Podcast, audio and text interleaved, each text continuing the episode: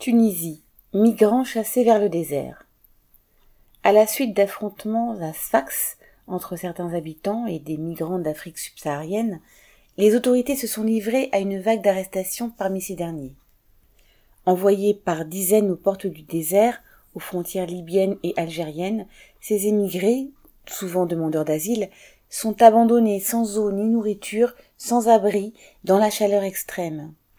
Des témoignages font état de violences, de coups, de la part de la police à laquelle des personnes demandaient de l'aide. Un groupe de vingt-huit déplacés est porté disparu, leur téléphone étant déchargé ou détruit par les autorités. Ce déchaînement de violences racistes est la poursuite d'une offensive menée par le pouvoir depuis plusieurs mois.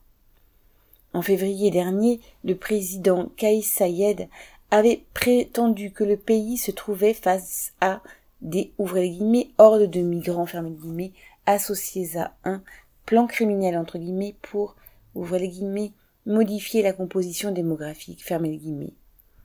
Déclaration qui avait largement encouragé des groupes d'extrême droite à agresser et à harceler les migrants.